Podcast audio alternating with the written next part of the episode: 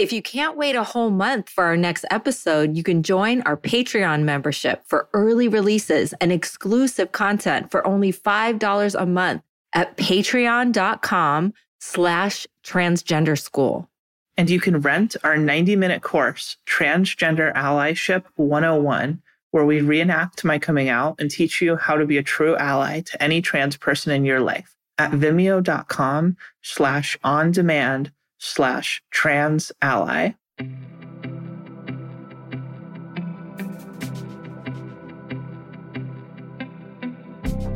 Welcome to the Transgender School podcast, where we talk about diverse LGBTQ identities and experiences so that we can all be better allies and advocates. I'm Bridget.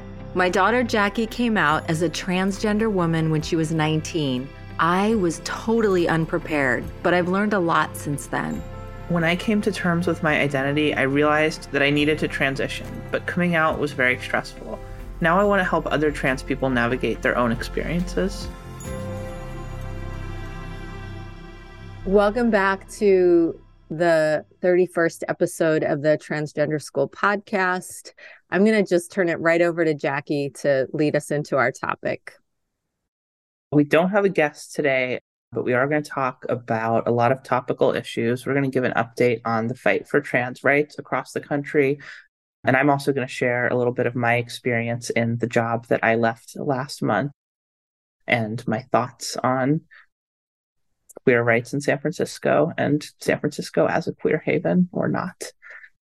First, heads up to anyone who doesn't like to watch The Big Orange Man, but I am going to play a clip of Donald Trump saying something that I think is important for us to pay attention to because he has this tendency to say the quiet part out loud that other more filtered Republicans would not say.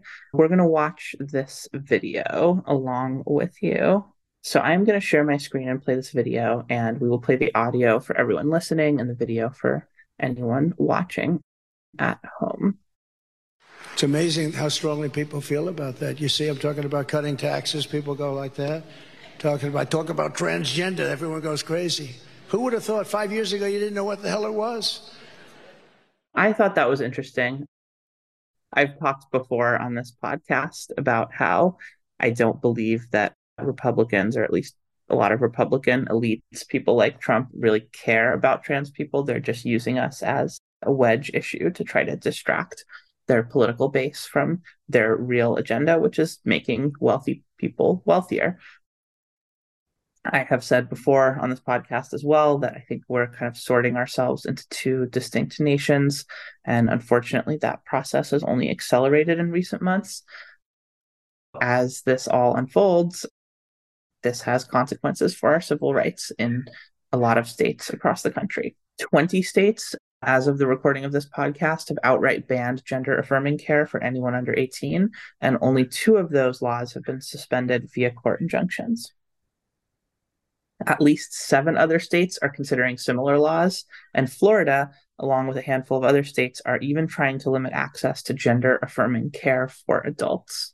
So at this point, I'll jump in because we have had, well, we've had a number of people reach out to us about the crisis. It's actually some news articles are calling it an internal refugee crisis. I read one article that said, according to a poll, that 8% of transgender people have already moved out of their community or state as a result of anti LGBTQ plus legislation, and 43% additional 43% of transgender people are considering moving that it may be as many as a million or more transgender people who feel who are under attack and feel compelled to seriously consider moving. And if you can just imagine what that's like it, you have to leave your home because you don't have the right to get the necessary medical care that you that you absolutely need and have a right to. So we have had several people reach out to us on this, of course. And one in particular I wanted to share because I think a lot of people are not understanding that that these folks who are who are trying to pass anti-LGBTQ legislation, anti-trans legislation, the a lot of the language we hear is about youth and about young people, but the the legislation that's starting to make its way through actually includes adults as well, and adults are losing their right to get the medication that they need. And so we got a message from someone who is in Florida who will remain anonymous for safety precautions, of course, who informed us that they got a message from their doctor saying they could no longer provide hormone replacement therapy, which is an essential uh, form of treatment for trans for many many transgender people and so I'll just tell you what the message was from this person who's in our community. On May 25th, I received this communication from my healthcare group in response to requesting a renewal of my HRT prescription. In the immediate moments of this message of receipt after receiving this message, I was devastated, distraught, panicked, confused, overwhelmed. So people were just blindsided with this. They were not aware that the legislation that was being passed would impact them as adults. I will not be silent. I'm seeking legal counsel through Lambda Legal, the ACLU, and so on. So, this was the message from the person's doctor's office directly. Good afternoon. On 5 18 2023, a new Florida law was passed that was put into effect immediately. At this time, and until the medical boards provide the required guidance, our providers cannot provide any new prescriptions for any medications related to gender affirmation, nor can we inject these medications in our office for individuals of trans experience. We, by law, are prevented from issuing prescriptions that are transition related. We understand how damaging this is, but as allies, we will continue to stand by you and work tirelessly with our legal team to find a solution as soon as possible. And on the heels of this, of course, we saw many articles and heard from many other people that this was happening to to people to trans people in Florida. This was widespread and basically, without getting too much into the details, what they did is they slipped this languaging in that anybody who wants gender affirming hormone replacement therapy has to get all of these signatures, all of these r- approvals, has to have multiple people in the room explaining the, the situation, explaining the medication, signing off on things, and made it virtually impossible for anyone to meet all the criteria that are required and necessary to be able to be given a prescription for hormone hormone replacement therapy, which just immediately if you if you are if you are transgender if you love transgender people you know the importance of hrt it cannot just be cut off from someone in an instant and until the legal system resolves this issue. Now, of course, there have been all kinds of legal contests to this and people trying to overturn it and people trying to work through it. But immediately, many people were cut off from their necessary medication and were not aware, had no warning that this was about to happen. And I think a lot of people in the country don't realize still that this is happening. So we want you to know. Thank you for sharing that story. It's really overwhelming. I can't begin to imagine what I would do if I lost access to my care overnight. I mean, yeah, that would be that would be a nightmare unfortunately, this is affecting a lot of trans people, especially trans youth across the country. According to the Human Rights Campaign, 30.9% of transgender youth live in states that have passed bans on gender affirming care. And state legislatures, as of the filming of this episode, are currently considering over 490 new anti LGBTQ bills right now. And of course, unfortunately, this violence is not limited to the policy arena. In the years since the Deadly Pulse nightclub shooting, we have lost at least 25 lives to anti LGBTQ violence in the United States, including the five lives lost at Club Q in Colorado Springs last November. Just a couple of days into Pride Month, this violence surfaced at a protest outside an elementary school in the San Fernando Valley where I grew up, when a group of hateful anti LGBTQ protesters showed up at a pride celebration, going as far as to actually punch and pepper spray several counter protesters, including a local faith leader. Of course, none of the people who did this have been identified or arrested, despite a heavy police presence at the event. To be clear, this in my opinion, is how democracies die. if another authoritarian Republican manages to take office, whether it's Trump, DeSantis, or someone else, they will use incidents like this as an excuse to crack down. They will mobilize the millions of brainwashed, gun toting people who want us dead in a campaign that will make January 6th look like a cute opening act. And then they will use the violence in the street as an excuse to impose martial law, trample over posse comitatus, and end democracy as we know it. Not because they're upset about trans people but because they recognize it's the only way to keep the wealth and power they've consolidated in the face of popular opposition. One of the chief handmaidens to the billionaire authoritarians attempting to usher in a Christian theocracy is Matt Walsh, a right wing talking head who has openly called for the execution of doctors who provide gender affirming healthcare. And yes, I'm going to quote him here so that nobody can deny this is what the right wants. Quote, as far as I'm concerned, Mutilating and castrating children should be legally considered a capital crime and should earn the prescribed penalty for such crimes, Walsh said. But if we can't have that, then prison will have to suffice. Which, by the way, doesn't happen. There is no, these surgeries are not happening with children, and medication is not even considered until adolescence or just prior to adolescence there may be blockers which are completely reversible. And the messaging that these folks are using is com- based on lies falsehoods that because in general people know nothing about what's truly happening in the transgender community and necessary treatments.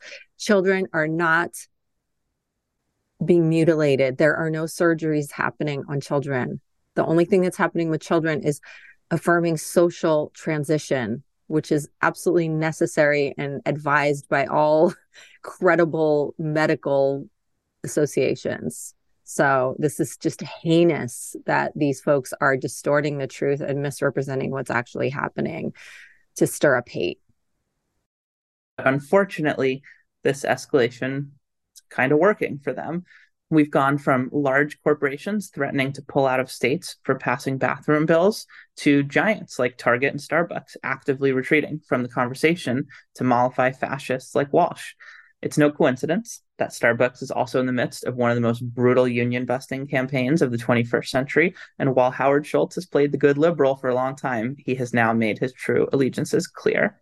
People like him stand to protect their profits under a Republican administration, and they will always prioritize their bottom line. So, what's the action item? What do you need to do? You might not like the answer, but I don't care how old he is or what other critiques you may have. If you would prefer to continue living in a society that even slightly resembles a pluralistic democracy, you need to do everything you can to get Joe Biden reelected. So, if you're short on cash but you have some free time, sign up to volunteer for any Democratic campaign in a swing state. If you can spare money but not time, donate to any and all Democratic candidates running in swing states. If you can spare both, donate and volunteer. And if you have a big fancy house, host a fundraiser for Democratic candidates. And no, California liberals and progressives, you're not exempt. You can absolutely donate to, host fundraisers for, or even phone bank for candidates in swing states without leaving the comfort of your own home. Our rights depend on it. So please don't sit this one out.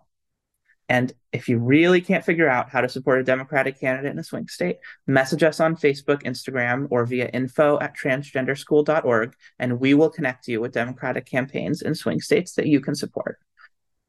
So, switching gears a bit, I'd like to talk about an issue that is not entirely unrelated and very personal to me. It's, I think, a product in many ways of the wave of the anti-trans legislation that we're seeing across this country and that is the wave of lgbtq people fleeing red states and small towns to big blue cities like san francisco in search of acceptance and support here in san francisco so many young people show up looking for the queer Oz that Harvey created, only to end up experiencing homelessness, addiction, and severe mental illness on our streets. I have waited to address this on our podcast until I no longer worked for the Board of Supervisors, and my last day is June 30th. So this episode will air after that, and now is as good a time as any to open up about some of the work I did there and what I learned. A large part of my job involved fielding complaints from house residents about their unhoused neighbors and escalating those complaints with the agencies responsible for conducting outreach to people living on our streets and experiencing addiction or untreated mental illness the longer I did this work, the clearer the pattern became. Young queer people who fled God only knows what situations in less accepting places ended up here, assuming that our local LGBTQ community would support them. But thanks to years of NIMBYism and performative progressive politics, housing in San Francisco is absurdly expensive, even for those who make low six figure salaries, let alone people with no connections to the city and no resources whatsoever. We also lack the shelter and transitional housing capacity to provide everyone who wants one an immediate exit from the street. The result is that these young queer people continue to suffer on our streets, descending further into their addictions that often begin as coping mechanisms for the harsh realities of homelessness and exacerbating pre existing psychological conditions. And there are two main parties I'd like to call out here. First, I'd like to address the parents and families of these individuals. You clearly loved the idea of who your kid was supposed to be more than your actual kid. You hurt them so badly, they never wanted to see you again. And honestly, you should be ashamed of yourself for condemning your child to such immense suffering because of nothing more than your own bigotry. You turn out to be right about heaven and hell. I know exactly where you're headed. Second, I'd like to call out San Francisco, the beacon of progress, unless someone is trying to build apartments near you. On September 18th, 1978, supervisors Dianne Feinstein, Ron Pelosi, Harvey Milk, Dan White, Ella Hutch, Gordon Lau, John Molinari, and Carol Silver voted to massively downzone San Francisco. As a result, apartments were made illegal in all but a few places.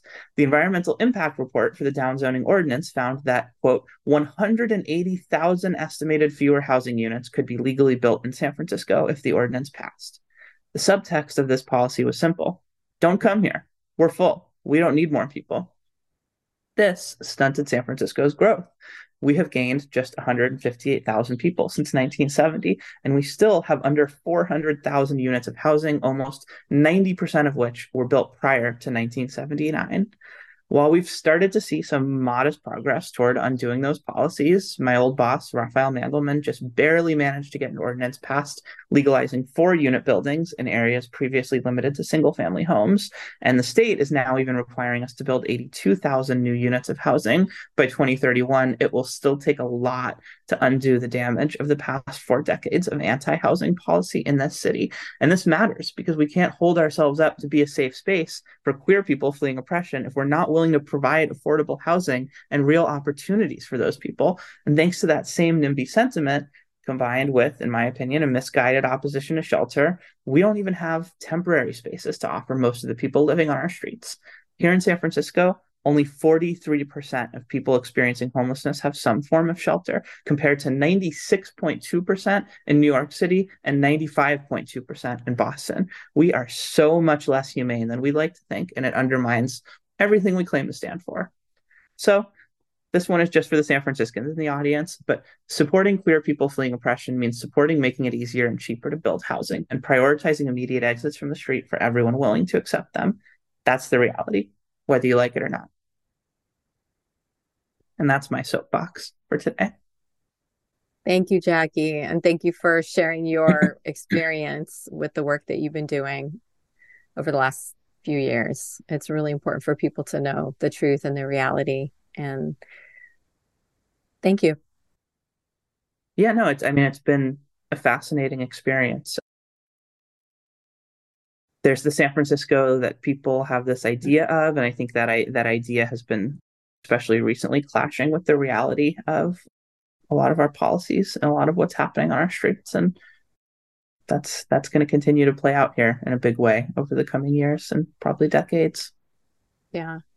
Absolutely. I think that's true. I think when I talk to people about you and your life, and I mentioned that you live in San Francisco, people think, oh, that's great. San Francisco is the perfect place to be. And they think of a lot of people are just not aware of really the crisis that's happening there in housing and the and it's and again it's not unique to San Francisco there are there are other mm-hmm. cities that have similar crises especially up and down mm-hmm. the west coast in terms of not building enough housing not having enough affordable housing of course, I have to point out that the lack of affordable housing is not just because we haven't built enough housing, it's also because we've defunded public housing. That goes back to Reagan and the defunding of HUD. We have also defunded that that was a, a bipartisan project defunding our psychiatric hospitals and defunding a lot of the mental health supports that we should have had.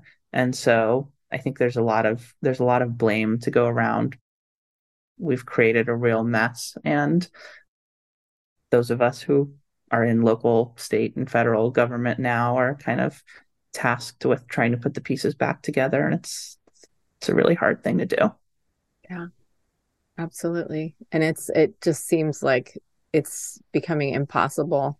Many of the people who say that that's what they want to do with their career is dealing with pr- making sure that people have housing. They all disagree and some who are trying to move forward certain strategies for doing that are blocking others and their strategies so it just becomes this quagmire where nothing happens, nothing changes, and the problem just keeps getting worse. I know you shared lots of articles with us that explain that, and it just seems it just seems so impossible to me. But there, I don't know. Is there hope? I mean, what do you think?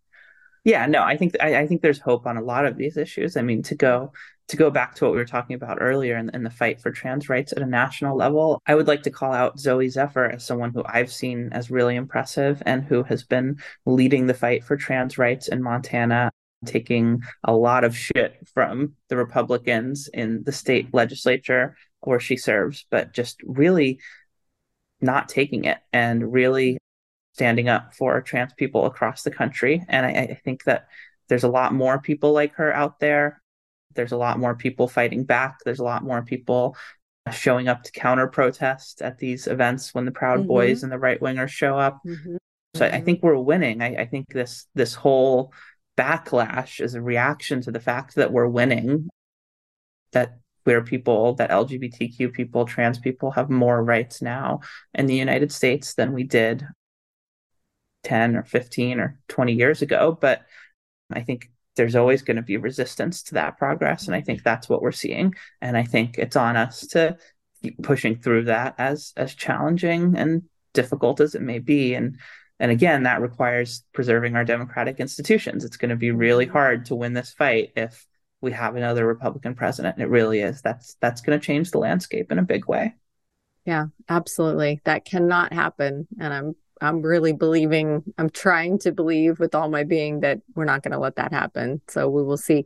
But I did want to touch on that the issue of the protests, since, as you know, they, I was part of communities that participated here in the San Fernando Valley. And I don't want to give anything away. I'm part of multiple communities of parents and, and support for transgender youth and adults and LGBTQ community members but I was getting a lot of behind the scenes information about those protests. And it's important to know that the violence is initiated by our opponents, not by us. Okay. And that was pepper spray that was being punched. I know many people who were at those local protests, and they also told me anonymously that it was really important to know that the people who were opposing LGBTQ education in the schools the actual parents at those schools, it was a small, very vocal minority of people. So it's some people might be thinking, oh my goodness, there are all these parents who don't want LGBTQ education at their schools. And it's it really gets blown out of proportion. That's not true. People were bussed in from neighboring cities and towns. The Proud Boys at- did attend, and that's being challenged and debated, but it's it's not, there's no question the Proud Boys were there and were violent. Uh, so it our side is winning. I just I just say that to validate what Jackie's saying. Our side is winning. I don't care if they have more people that show up on their their side. That's because they're they're coming to the the small vocal angry hateful minority. They're going to all of these protests. It was not just a huge group of local parents. It was those people who used this as an opportunity because the small group of parents were vocal and the word got out we then got news that that tons and tons of people were being bussed in to join them and support them but they are the minority. Please know. Well and, that, and that's why they have to use these tactics because they mm-hmm. are in the minority and because they are losing this larger fight. And so i think that it's very revealing and it's very concerning because there are politicians again people like trump and desantis who are really willing to enable them and to egg them on and to incite them to violence in the case of January 6th. And so it it remains to be seen how that will all play out. But I I have a lot of concerns about what that means for for queer lives, for our institutions, for our, our civil rights. It's gonna be a pivotal moment, and, it, and we're in the middle of a pivotal moment right now. I think on a lot of these things. Absolutely. And now is not the time to think, well, we're safe in my state. My state is fine because it's it's going state by state and it can happen to any of us and we should care about everyone in our country and our world and rights being taken away. So don't wait until it comes to you to speak up, to take action. Yeah. Anything more? Thank you, Jackie, for sharing your perspective on all this and doing most of the prep for today and all the research. Anything more that you'd like to say before we wrap up?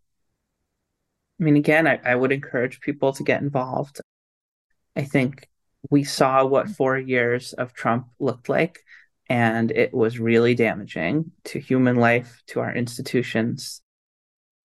I, I just don't know if we can handle another four years of that without becoming a very different country. And so I think a lot of us will look back or would look back if, if another Republican gets elected and say, wow, I wish I would have done more. So don't don't put yourself in that position. There's a lot of time between now and November 2024. So again, if you have any free time, any free money, anything like that, it's it's the time to make your plan and try to figure out how you're going to do everything you can to preserve our institutions and our rights in that election. Absolutely. Could not agree more. Now is the time we've got to act. We and we've got to get involved. We cannot just sit back. And there are many ways to do so. And as you recall from earlier in this podcast, Jackie is offering if you email us and you say, I want to do something and I'm not sure, she's the most knowledgeable person I know. And she's has a background of doing lots and lots of organ- community organizing and door knocking and reaching out in campaigns. So let us know if you need more specifics about how you can do that. All right. Well, thank you, Jackie. This was very yeah. informative. I learned a lot. I really hope a lot of people listen. I really hope that those of you out there, this one's a shorter one. I think it's only going to be a half an hour. So share it. Really encourage people to listen and be aware of what's going on. And if you are a trans person, if you love a trans person, if you consider yourself an ally of any sort, please spread the word. Please pass this on. I think a lot of people are just hearing little bits and pieces and sound bites of the rhetoric and are really not aware of the severity of these issues and the seriousness of the rights that are being taken away from people and how really life threatening some of what is happening can be. Thanks for listening, everyone. We'll be back next month. Yep. Bye. See you next time. Thank you so much for listening to our Transgender School podcast. We hope you learned something new and that you're inspired to learn more. If you enjoyed our conversation, please subscribe, rate, and review the podcast. And please be sure to check out our website, transgenderschool.org. You'll find many valuable resources there, including news about upcoming courses we'll be teaching. Make sure to join us for future podcast episodes. We'll catch you on the first Tuesday of every month.